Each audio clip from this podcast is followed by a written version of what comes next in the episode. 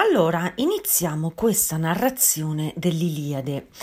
A monte dobbiamo sapere questo, che eh, l'Iliade ci racconta quello che accadde nell'arco di circa due mesi, ovvero fra il decimo e l'ultimo anno della guerra di Troia.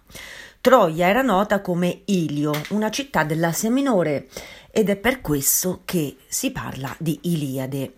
Ma perché greci e troiani si affrontarono in guerra? All'origine c'è una gara. Durante il banchetto di nozze di Teti e Peleo, che sarebbero poi divenuti i genitori di Achille, la dea della discordia lanciò una mela e disse è destinata alla donna più avvenente del mondo.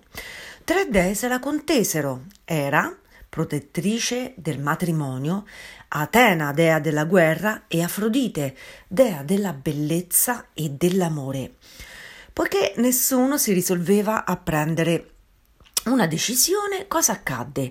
Zeus stabilì che fosse un giovane, un principe troiano di nome Paride, a stabilire a chi andasse la mela d'oro. Ed ecco che Paride mh, mm, ebbe tre proposte differenti.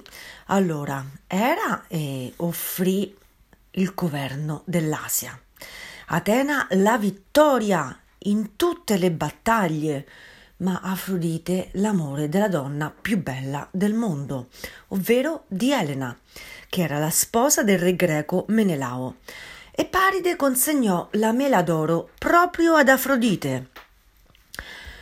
Così Elena lasciò il suo sposo e andò a Troia con Paride, Menelao e suo fratello Agamennone si misero a capo di un grande esercito di greci per muovere guerra. Erano i figli di Atreo, il re di Micene. Per questo si parla di Atridi, ovvero i figli di Atreo.